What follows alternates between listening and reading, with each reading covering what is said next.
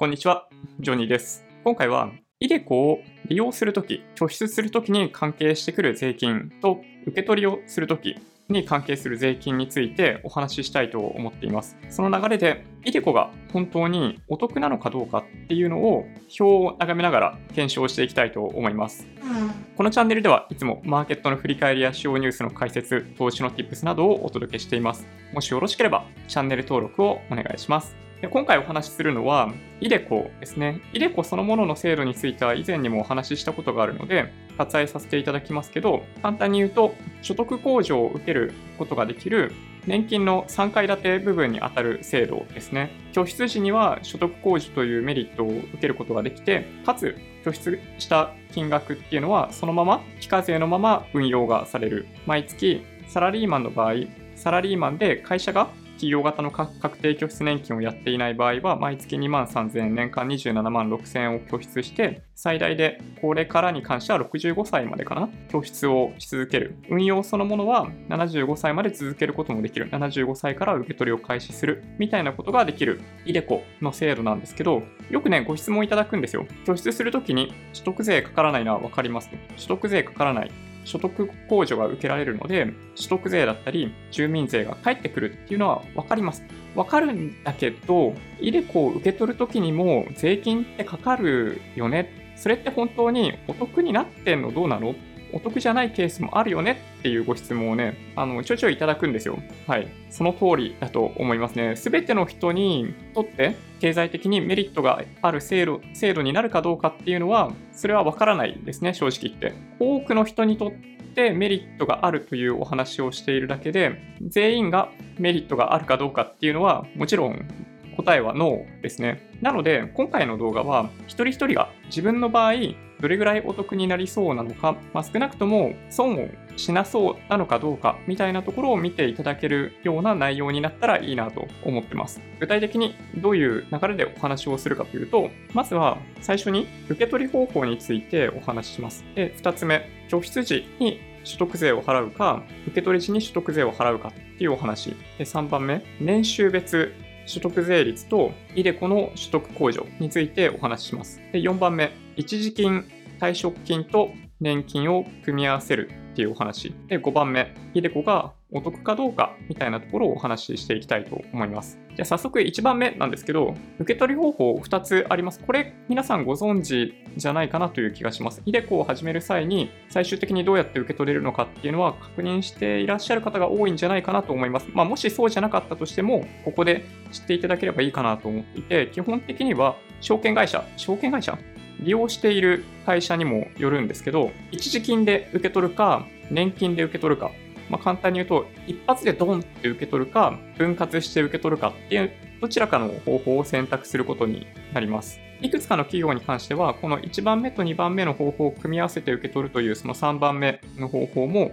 選択できるようになっているので、これらがどういうふうに自分にとってメリットがありそうなのかっていうのを考慮した上で、どういう受け取りをするかっていうのを決めなければいけないんですよね。いけないんですけど、それわかんないですよね。うん。どの方法が良さそうなのか。僕自身もね、そう、そういう意味では、ちゃんと理解できていない部分があったかなと思いますね。先日やった YouTube ライブで、これに関係する話を、要するに生中継でお話ししていたわけですけど、やっぱりね、かなりややこしいなと思いましたね。で今回、表を作ってみたんですけど、結構複雑だと思いました。複雑だったんですけど、ある程度答えは出たかなと思うので、まあ、それについては追ってお話ししたいと思います。で、最初の話が受け取り時、受け取り方法についてのお話でした。2番目が、しょっちゅうご質問いただいていることなんですよね。その結局、所得控除を受けられるんで、すごいメリットがあるよって端的に説明してしまうことが多いんですよ、イデコって。で、まあもちろん細かいところまでお話しする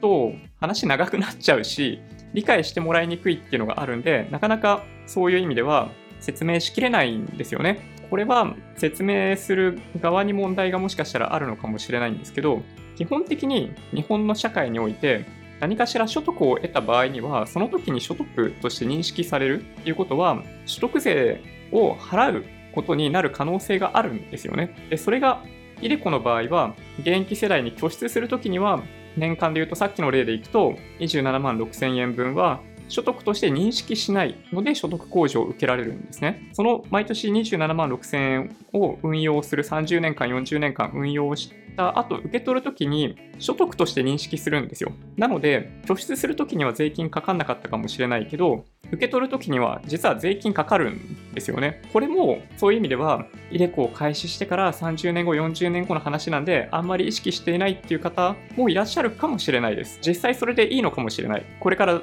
制度自体も変更していくかもしれないんで、そういう意味ではそれぐらいの感覚でいいのかもしれないんですけど、まあ、実際には今お話ししたように、一時金だったり、その年金で所得を認識するタイミングで、結局所得税を払うことになるんですよね。所得があればっていう話です。ポイントになってくるのは、サラリーマンであれば、給与所得控除っていう大枠があって、その中で無防備ながらも節税を行ってるんですね。はい、機械的に決まってくる控除額、みなし控除ですけど、老後に関しては年金をもらう中でいくらまでっていう控除額がある。退職金であれば退職金であればいくらまでっていう控除額が決まってるんですよね。節税をしようという発想でいくと、その枠の中にどうやって納めるかによって何パーセントの所得税が課されるかっていうのが変わってくるんですよね。所得そのものも変わってくるし、税率そのものも変わってくる。なので、ある程度これ注意しておかなければいけないし、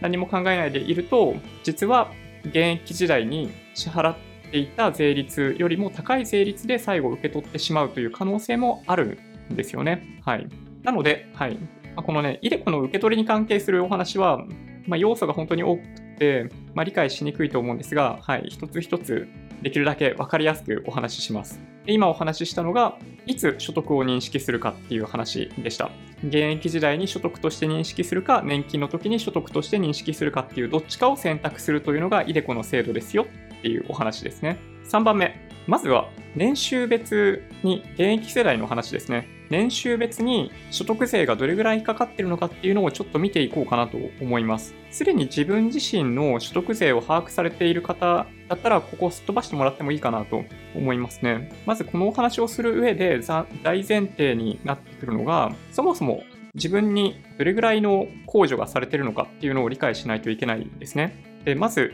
1つ目、基礎控除ですね。基礎控除は個人の合計所得金額2400万円以下であれば48万円ということになってます。まあ、ほとんどの人が48万円ということですね。全員に与えられている控除額です。これはサラリーマンだけではなくって、そう、全員、フリーターの方でも、どんな方でも48万円ですね。去年分までは38万円だったんで、38万というふうに認識されている方もいらっしゃるかもしれないです。令和2年度分からは、違うな、令和2年分からは48万円と10万円増えてます。でサラリーマンの場合、この基礎控除に加えてもう一つ、給与所得控除というものがあります。これはいわゆるサラリーマン控除とかみなし控除って言われているもので、所得に対しての控除が決まっているんじゃなくって、どちらかというと、額面に近い給与などの収入金額、給与収入に合わせて設定されている控除額です。それが大体いくらぐらいになっているかというと、基礎控除のようにシンプルな数字がパキッと決まっているわけではなくて、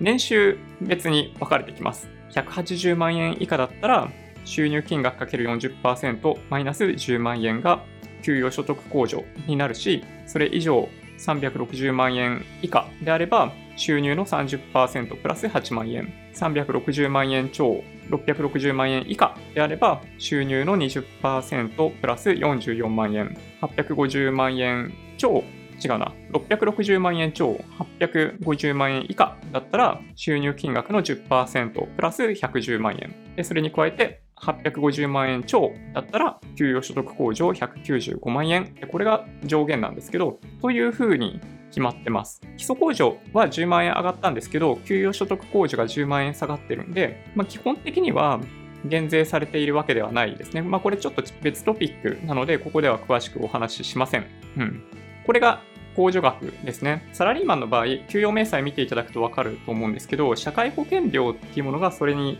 社会保険料というものがさらにあります。社会保険料は4月から6月に受け取った、その、いわゆる標準月収みたいなやつ。なんて名前だったっけな？標準報酬か。標準報酬の月額によって、社会保険料っていうのは決まってくるんですね。具体的には、その都道府県別とかで違ったりするんで、実際にご自身がどれぐらい払っているかっていうのは、まあ、各自治体の社会保険料の一覧というものを見ていただけるといいかなと思います。なので、基本的には収入があります。給料の収入があって、そこから社会保険料が引かれ、基礎控除、給与所得控除が引かれて、その残ったところに残ったところから源泉徴収という形で所得税を払っているっていうのが現状です。でその時にどれぐらいの税率で所得税を払っているかっていうのが国税庁のページにあります。今のお話で課税所得というものが算出できました。収入引く、社会保険料引く、控除額で課税所得っていうものが出てきていて、最終的にその課税所得に対して所得税の税率というものが決定します。課税所得が195万円以下だったら5%、330万円以下だったら10%、695万円以下だったら20%、900万円以下だったら23%、1800万円以下だったら33%、4000万円以下だったら40%、4000万円を超えると45%という税率が設定されています。ここでよくある勘違いなんですけど、税率分がそのままかかるわけではなくって、この表にあるように控除額っていうものがそれぞれ引かれます。なので、例えば、課税所得が300万円だった場合、税率っていうのは10%なんですけど、300万円の10%を引く9万7500円というのが所得税になります。これって簡単に言うと、195万円までの分は5%で課税されて、195万円を超える部分だけ10%で課税するよっていうことなんですよね。これね、ちょっと分かりにくくって勘違いされている方も多いかなと思います。なので、まあ、今お話ししたように、課税所得が300万円だったら、だいたい20万円ってことですね。はい。それに加えて、僕たちは所得税の他に住民税というものを払っているので、課税所得とちょっと違うんですけど、所得税の課税所得と住民税の課税所得ってイコールではないんですけど、まあ、大体同じぐらいですね。基礎控除の額が5万円少ないとかそういうのがあるんで、ちょこっと差分が出るわけですけど、今回はあんまりそういうの気にしていると、計算そのものが大変になりすぎるんで、あの割愛して簡単に住民税10%みたいな感じで考えてます。このチャンネル見ていただいている方は本当に多分すごい幅が広くって、もうすでにリタイアされているという方もいらっしゃれば、若い人たちは本当に20代で、ま、これから社会人になる学生さんも一部見てくれていたりするんで、そうすると本当にね、この課税所得って195万円以下、まだ扶養に入っている方もいらっしゃれば、もしかしたら一部の方は、そう、4000万円を超えているという方も見ていらっしゃるかもしれない。ただね、その人口分布からいくと、ほとんどは、そうですね、課税所得、この900万円以下23%までのところに、ほぼ全ての人が入ってるんじゃないかなという気がします。はい。これが所得税ですね。ご自身の所得税と住民税が大体いくらっていうのが分かったら、その後は簡単ですね。年間いくら税金が返ってきているかっていうのを、イデコによって年間どれぐらいの金額が年末調整で返ってきているかっていうのを確認するのは非常に簡単で、今見ていただいたところの、例えば自分の所得所得税率が20%だった場合には、その20%課税されているところから27万6000円が下がってくるんで、そうすると所得税としては27万6000円の20%なんで、だいたい5万5千円ぐらい。住民税そのものも減るので、合計としては30%ですよね。27万6千円の30%。すごいですね。そう考えると、年末調整で8万円返ってくるってことかな。ね。こんなに高い比率で利回りってわけじゃないんですけど、返ってくるのってなかなかないですよね。うん。なので、イデコってすっごいお得な制度だというふうにみんなから理解されてるんですよ。一応にね。だけど、そう、今回の動画でお話ししているのは、受け取る時にも税金かかってるんで、ここだけ見るのっておかしいよねっていうお話ですね。はい。まあね、説明難しいんでね、そう、ここまでの説明で終わりにしてしまいたいというのはなんとなくよくわかります。4番目のお話ですね。受け取り時の話をします。で一時金と年金を組み合わせるとどうも良さそうだっていうのが、まあ、僕なりの結論なんですけど、それに関係するお話からしていきたいと思います。まずは、イデコ、最初にお話ししたように、退職金と年金として受け取ることができます。受け取ることができますと。退職金に関しては、まずポイントになってくるのは、退職金控除がいくらかっていうことですね。退職金控除の計算方法っていうのがですね、勤続年数によるんですよ。20年以下だった場合には、40万円かけるその勤続年数、例えば20年だったら800万円というのが退職金控除額になります。で、20年を超えたところから40万円じゃなくって70万円ずつ増えていくんですよね。なので、例えば30年間勤続したっていう場合には、800万円、20年間かける40万円、800万円、プラス10年間かける70万円で1500万円の退職金控除っていうものを受けることができます。これがまず前提知識ですね。で、その上で退職金には退職金として分離課税されてきます。分離課税っていうのは総合課税じゃないので、他の収入と合算して税金を納めるというわけではなくって、独立してその収入、独立してその所得に対して課税されるというのが分離課税です。退職金なんですけど、今お話ししたように退職金控除っていうものがあるんですね。で退職金控除を差し引いた額、例えば2000万円の退職金をもらって退職金控除が1500万円だった場合には500万円っていう差額があります。それが課税対象になるんですけど、実際には課税される退職金そのものはその2分の1ということになってます。これちょっとね、あの、最初僕もよく分かってなかったんですけど、おそらく会社と自分で半々に出してるからみたいな感じなんだと思います。ちょっとなんかどういう理由でそうなってるのかよくわかんないですけど、国税庁のページを見る限り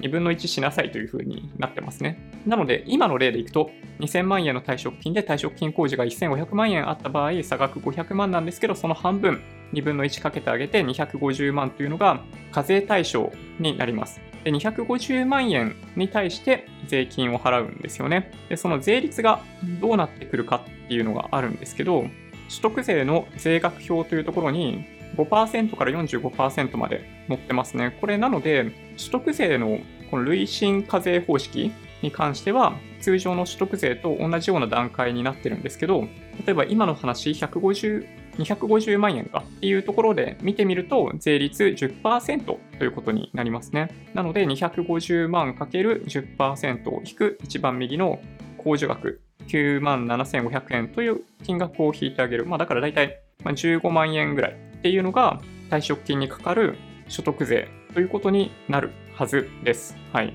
これが退職金。もう一つ、年金のお話ですね。年金は年金で、どちらかというと、総合課税される方の雑所得として認識することになります。まあ、そもそも年金いくらぐらいもらえるのかよくわかんないっていう中で、この計算するのちょっと難しいとこあるかもしれないんですけど、大体平均すると国民年金は5万5千円、厚生年金含めると大体15万円ぐらいもらっているっていうのが一般的な家庭らしいです。で、そのいわゆる公的年金と言われているその国民年金厚生年金に加えて、イデコの場合、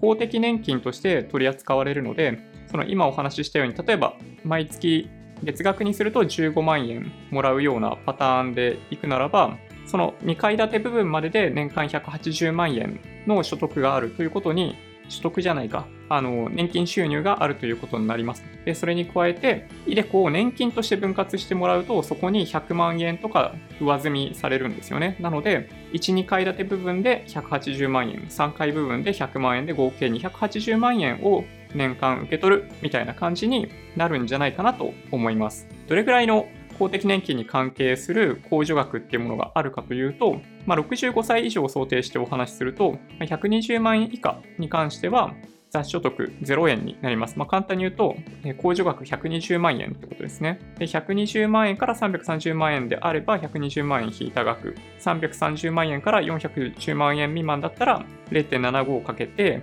37万5千円を引いた数、410万円から770万円の人は収入に0.85をかけて78万5000円を引いた金額。770万円以上だったら年金収入の0.95を95%に対してそこから155万5千を引いた金額というものが雑所得として認識されます。これに加えて実際には基礎控除というものがあるので大体65歳以上の方は158万円分控除されるっていう風にイメージされてる方が多いと思うんですけど、それっていうのはこれのことですね。そうですね。きちんと見ていくと、この公的年金等の課税関係というところに書いてあるんですけど、65歳以上に関しては、まあ、この下ですね、下の方の計算式で算出されますと。いうことです。で、最終的には現役時代と同じように所得税の税率というものが計算されて自分が納める金額が決まってくるということですね。それを今お話しした現役時代の話と受け取りの時のお話っていうものをちょっとね表にまとめてみました。これ、もしかしたら説明難しいし間違ってる部分あったらご指摘お願いします。はい。まず現役の時のお話ですね。年収、ちょっと極端なところから多いところまで、極端なところから年収120万円から年収1200万円というレンジでちょっとお話ししたいと思います。簡単にね。年収120万だと標準報酬って月に換算すると10万で、ざっくりとですよ。社会保険料15万というふうに計算をしてます。18万円を社会保険料として納めることになるわけですが、基礎控除は全員に与えられている一律の控除額なんで48万円になってます。給与所得控除率っていうのは120万円の年収の場合40%でそこから10万円を引いた金額っていうものが給与所得控除額というふうになります。課税所得に関しては年収の120万円から社会保険料と基礎控除、それと給与所得控除っていうものを引いて16万ということになりますね。そう、課税対象実はめちゃめちゃ少ないんですよね。年収の少ない方っていうのは。で、それでいくと所得、所得税5%なんですけど、所得税控除額っていうのは5%に対してはあの0円になってるんで、所得税額っていうのが最終的に8000円ということになります。年収120万円ぐらいの人は8000円だけ、えー、所得税を払っているということですね。住民税は一律基本10%だと認識しているんで、2万1000円になるかなと思います。で、240万円、年収240万円の人の場合、標準報酬20万円になって、社会保険料もそれなりに増えますが、基礎控除は増えないですと。給与所得控除率に関しては年収が増えたことで30%を掛け合わせてプラス8万円という計算式になり給与所得控除額っていうのは80万円になります。そうすると課税所得は76万円になるので76万円であればまだ所得税率っていうのは5%のままになるので所得税は3万8000円で住民税は8万1000円ということになりますと。ちょっと飛ばしていきますけど、360万円のケース、480万円のケース、600万、720万、840万、960万、1080万、1200万というふうに出してます。ちょっと飛ばしながらいきますね。年収600万円の場合になりますけど、標準報酬が月50万になって、社会保険料15%掛け合わせたもの、年金、年額でいくと90万円、基礎控除48万円変わらず、給与所得控除率もここまでは20%なので、給与所得控除額は164万円、課税所得が298万円になります。所得税率っていうのは10%、このレンジだと10%になるので、所得税控除額9万7500円を引いてあげた20万500円というものが所得税額になります。で住民税の10%っていうものが別でかかってくるということですね。はい。合わせて50万円ぐらいですね、税額がね。さらにちょっと上に行きましょうか。例えば年収1000万超えをしている方の場合ですね、年収1080万円のケースでいくと、標準報酬が90万になって、社会保険料15%に当たる金額は162万円になります。基礎控除は変わらず、給与所得控除っていうものが上限に達してしまっているので、195万円固定になります。課税所得っていうものは、年収1080万円から社会保険料、基礎控除、給与所得控除195万円を引いて675万円になります。所得税が、所得税率は、ここまではまだ20%だったりするんで、所得税控除額42万7500円を引いた92万2500円というのが所得税額になります。それに加えて平等に10%の住民税68万円というのがかかって年間で160万円ぐらい税金払ってるってことですね。年収が増えれば増えるほど控除額が固定されているものに関しては相対的に控除額が少ないように感じていくので税率が高くなっていくっていうことだけではなく純粋に払う税金がどんどんどんどん増えていく超過累進課税と言われているのはこういうのが理由だったりします。これが現役時ですね。なので、まあ、例えば年収600万円もらっているっていう方だと所得税率10%、住民税率10%なので、イデコで所得控除を受けると、まあ、20%分返ってくるんじゃないかなと思いますね。はい。で受け取り時のお話をしていこうかなと思うんですけど、これがね、ちょっとね、要素がすごい多いですね。いくつかパターン用意したんですけど、まずは、勤続年数の違いですね。10年間、20年間、30年間、40年間っていうものをちょっと用意しました。で退職金が、なしなしなしなしってなってるけど、途中からありだな。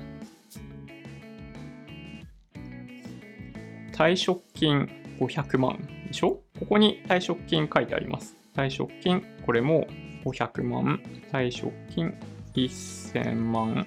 1000万。勤続年数40年間のパターンでは退職金2000万という風な、まあ、例を用意してます。なんか最近退職金もらえる会社、なんかどんどん減ってますけどね。で、勤続年数10年から20年、10年から40年、退職金が0から2000万円、えイデコの資産が1000万円から4000万円、で受け取り方法が年金で受け取るかミックスで受け取るかっていうものをそれぞれパターンとして書いてます。はい。なんかこの時点で、うわ、もうダメだっていう方結構いますよね。うん。これね、僕もね、これ作りながら投げ出しそうになりましたね。かなり投げ出しそうになりました。まあ、まず、一つだけね、列を眺めていこうかなと思います。勤続年数10年でいくと、退職金控除400万円になります。さっきの計算式ですね。400万円が控除額になって、ここでサンプルとしては、イデコの資産1000万円ですよと。でそうすると、退職金控除400万円もらえるんで、400万円丸々一時金で受け取るっていう方式ですね。っていうのを、まあ、1個目のサンプルとして挙げてます。まあ、だからこれ、まあ、正確に言えばミックスなんですけど、退職金で税金を取られないパターンってことですね、これね。うん。で、残りの600万円は全て年金として受け取るっていうパターンです。年金受け取りが600万円あって、受け取り期間、例えばね、これ5年だった場合は、受け取り額が年額120万円ということになりますと。で、年金が1回部分、2回部分が、例えばですけど、合計すると5万5千円のケースですね。まあ、この人の場合ですよ。国民年金だけだったっていう、まあ、想定です。5万5千円というのはね。それでいくと年金は66万円になります。でこの人にとっても基礎控除48万円というものは存在していて、それでいくと公的年金雑所得、いわゆるその1年間で受け取る所得っていうものでいくと、この年金の年額プラス3回部分のそのイデコの600万円の5分の1、1年間で受け取る120万円を足した186万円というのが雑所得として認識されます。で先ほどお見せしたように、ここから控除額っていうものを引いていきます。110万円が控除額として規定されてるんで、課税所得は28万円ってことになりますね。年間で見るとね。で、28万円ってことは所得税率5%なので、所得税額は1万4000円。で、住民税は10%かかるんで3万3000円みたいな感じですね。はい。比べ方なんですけど、その後結局15年間、まあ、イデコをもらわないで、3回部分は受け取りをしないで年金部分だけもらうというのがあったりするわけですけど、このケースでいくと、もうすべて控除額の枠に収まってしまうんで、税金を払うことなく、はい、23万5千円というのが20年間で納める税金かなってとこですね。はい。あ、そうだ。もしかすると、ちょっとその、なんか老後の退職、退職金じゃない、えっと、社会保険料みたいなところをちょっとこれ考慮に入れないといけないかもしれないですね。もしかするとだから、年金部分にかかる税金ってこれよりももうちょっと少ないかもしれないですね。はい。今、計算式に入れていないことに気がついた。で、もうちょっとミックスして受け取った場合にどういう違いが出るかっていうのが、この2個目の列にあります。これどういうことかっていうと、退職金控除400万円なんだけど、一時金の受け取りを590万円と仮にしてみるということですね。これどういうことかっていうと、退職金ってさっき計算式でお見せしたように、課税対象の所得って実際の所得の2分の1に対して税率を掛け合わせるんですよね。ってことは、ということは実質的に5%とか10%ってなってるのは、感覚的にはその半分、2.5%だったり10%だったら5%というふうな税率がかかっているのとあまり変わらないですよね、感覚的には。それでいくと、年金をもらうときに10%で課税されるぐらいだったら、違うな、年金を受け取るときに5%で課税されるくらいであれば、退職金として5%課税されるだけ課税させといた方が、税金払わなくって済むんじゃないかというのが、僕のこの仮説です。これ合ってますかね？間違ってたらご指摘いただきたいですね。なので、この2つ目のケースでは、190万円足してるんですよ。で190万円の半分、95万円が退職金としての課税対象になるので、退職所得税額というのが4万7500円になります。で、その後年金として受け取るときの税額っていうのが、なのでどちらかというと減るんですよね。今回のケースでいくと、年間で受け取れる金額を減らすことによって、まあ、所得税を0円にしちゃえっていうパターンですね、これね。年間の3回部分の受け取り額が82万円にこの場合減るので、公的年金雑所得が148万円にまでなります。基礎控除48万円と控除額、年金の控除額110万円よりも、この雑所得分が少ないので、そう、結果として課税対象の所得が0円なんですよね。課税所得0ということになります。そうすると、退職金を受け取った時の税金足す、この場合ね、住民税に関してはギリかかっちゃうかもしれないな。うん、かかるかな。いや、でもかかんなそうだな。これちょっと計算式直さないといけないかもしれないですね。5万円分だけ基礎控除が違うんだとしたら、それでも153万円だもんね、控除額ね。だとすると、住民税ゼロになるはず。これちょっと計算式直さないといけないですね。そうすると、はい、純粋にこの4万7500円退職金でかかった税額だけが課税、まあ、納める税額ってことですよね。そうすると、実はミックスする一時金でも多少税金を納める方が、トータルでは納税額少なくなるということかなと思います。これ合ってっかな？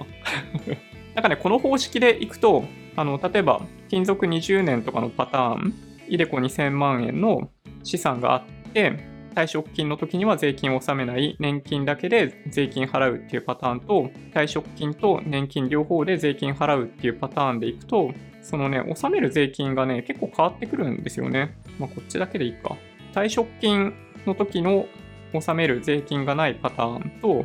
退職金で部分的に税金を払って受け取りをしておくパターンで実はねこれ結構な金額ですね。60万円弱ぐらい。なんか納税額がミックスすると少なくなる。これ合ってると思うんだけどな。なんかね、ここでも考慮しているのは、一時金として受け取る金額っていうのを、まあ、400万円弱ですね、追加してるんですよね。そこ？いや、違うな、これ。この辺更新してないんだな。ちょっとね、この20年から30年のところ、40年のところら辺まではちょっとすっ飛ばして、あ、でもこれ見ていいか、194万9000円、190 194万9000円。194万9000円に対して、これ退職金ですよね。だから5%かかるんだよね。これね。194万9000円なんで。これ税額、税率が、なので5%かかります。退職金控除は5%の時にはないんで、9万7450円か。で、20年間のパターンでいくと、それでいくと、293万円っていう納税額と242万円なんで、そうか、50万円弱かなという差が出てきますね。続いて、勤続30年、退職金1000万、イデコ3000万というものが存在しているケースでいくと、そうですね、同じように退職所得税率が5%のところまではフルで退職金もらえるような設定をしてあげると、最終的にどうなるかというと、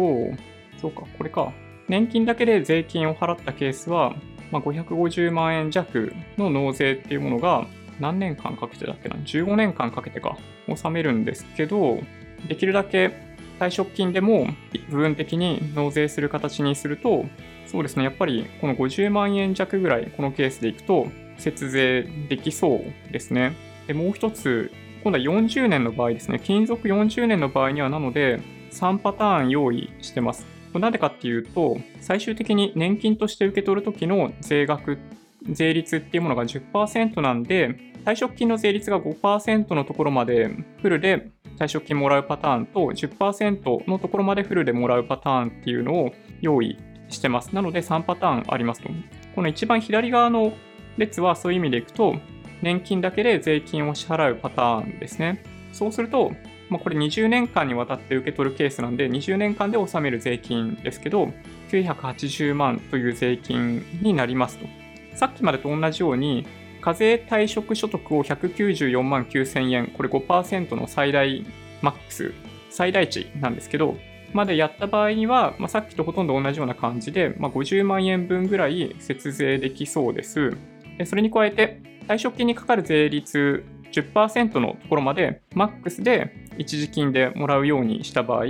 まあ、この場合、最初の一時金を、まあ、約660万円ぐらい退職金控除の額よりも上積みしてもらうっていうパターンになるんですけど、このパターンでいくと、最終的な納税額っていうのはさらに減って、20年間で900万円という感じになってますね。でこれでいくと結構差が大きいですね。すべて年金で受け取った場合には980万。ミックスしていくと、それが930万にもなるし、900万にもなるということなので、あの簡単に、ま結論を言ってしまうと、ミックスした方が良さそうですね。で、ミックスするにしても、僕はもう本当にね、昨日までは退職金の控除額の中だけ、イデコの一時金はもらえばいいんだと思ってたんですけど、退職、課税退職所得が2分の1として計算されるっていうことを考慮すると、部分的に退職金として受け取っておく方が、最終的には節税になりそうだということが分かりました。ポイントになってくるのは、年金として受け取るときに何パーセントで受け取ることになりそうなのかっていうのに応じて、退職金の課税税率5%分まで一時金でもらっておくか、10%までもらっておくかっていう違いが出てきそうだと思います。はい。合ってっかな、これ。ということですね。はい。ちょっとね、この4番目のお話かなり長かったんですけど、はい、表を使いながらご説明をさせてもらいました。で最後、まとめなんですけど、5番目ですね、結局、イデコお得なのかどうかっていうお話なんですけど、ほとんどのケースにおいてお得じゃないかなと思います。先ほど見ていただいていた表って大体わかると思うんですけど、年金として受け取るときに、ほぼほぼ全ての人は5%ないし10%で最後課税されるんですよね。ミックスして受け取るということを活用することで、どちらかというとそれよりもさらに実質的な税率を下げることができると思ってます。受け取り時にはなので、ま5%ないし10%弱の税率がかかってくるように僕自身は思うので、簡単に言うと、現役時にもら現役時に納めている税率よりもそれが安いようであれば、間違いなく、イデコの方がお得ということですね。現役時の税率も人によって異なってくるので、5%しか支払っていない人で、例えば、イデコ何千万っていう資産というものを作っていくと、その10%分最後課税される可能性があるんで、だとしたら、イデコをやらない方がいいという選択肢はあるかもしれないですね。で、それがどれぐらいの水準かっていうと、途中でお見せしたその現役時の税率の部分ですね。現役時の税率取得税というものが5%までに収まっているんだとしたら、もしかしたらイデコはお得じゃないかもしれないですね。5%までに収まっていて、大きな資産をイデコで作ってしまうと、逆に言うと最終的に5%だけ納めればよかったのに、受け取り時に10%支払わないといけないみたいなことになるかもしれないので、収入が少なくって、運用額がものすごい大きくなりそうだっていう方は、どちらかというと、現役時代に所得税を払っておいて、残りの部分を通に特定口座で運用するっていう方が最終的にお得になるっていうパターンがありそうだなということですね。まあ、もちろん最後、運用益そのものが出た場合にはそれに対して20%ぐらい課税されるんで、まあ、あとはその運用次第みたいなところもあるわけですけど、大体ざっくりいくならば、まあそんな感じかなってとこですね。うん。これちょっとね、だいぶ分かりにくいよね。いやーこれね、作ってて、ほんと何度もね、心が折れそうになりましたね。要素が多すぎるんですよね。あの、今このお話を聞いていただいて、自分のケースがどれに当てはまりそうなのかっていうのは分かったと思うので、自分がイデコを使い続けて大丈夫かとかね、あの、イデコが本当にメリット出てるのかどうかみたいなものは、なんとなくご判断いただけるんじゃないかなと思いますね。うん。まあ、大体、まあ、年収480万から600万、720万っていうところが多いんじゃないかなと思うので、レンジとしては。だとすると、まあ、大体の人は、やっぱりイデコお得になるパターンに当てはまるんじゃないかなと思いますけどね。はい。今回ご用意した表が、ちょっとね、どこまで合ってるのか分かんないって言ったら申し訳ないんですけど、間違ってるところあるかもしれないんで、ちょっとご指摘いただけると嬉しいですね。特に、あれですね、あの、65歳以降の、なんだ、社会保険料については、これ計算式に入れられてないので、もしかするとそれ大きい要素になってひっくり返っちゃうみたいなのが、ゼロではないかもしれないですけどね。はい。そんな感じかな。うん。だいぶね、イデコ制度としても分かりにくいっていう話もあったりするわけですけど、多くの人にとってはメリットある制度だと思うんで、まだ加入されていないという方は調べてみていただけるといいんじゃないかなと思います。そんな感じかな。Twitter、Instagram のアカウントもあるんで、もしよろしければフォローお願いします。音声だけで大丈夫っていう方は、ポッドキャストもあるんで、そちらもサブスクライブお願いします。もし今回の動画が良かったって方は、高評価ボタンをお願いします。合わせてチャンネル登録していただけると嬉しいです。それでは、ご視聴ありがとうございました。バイバイ。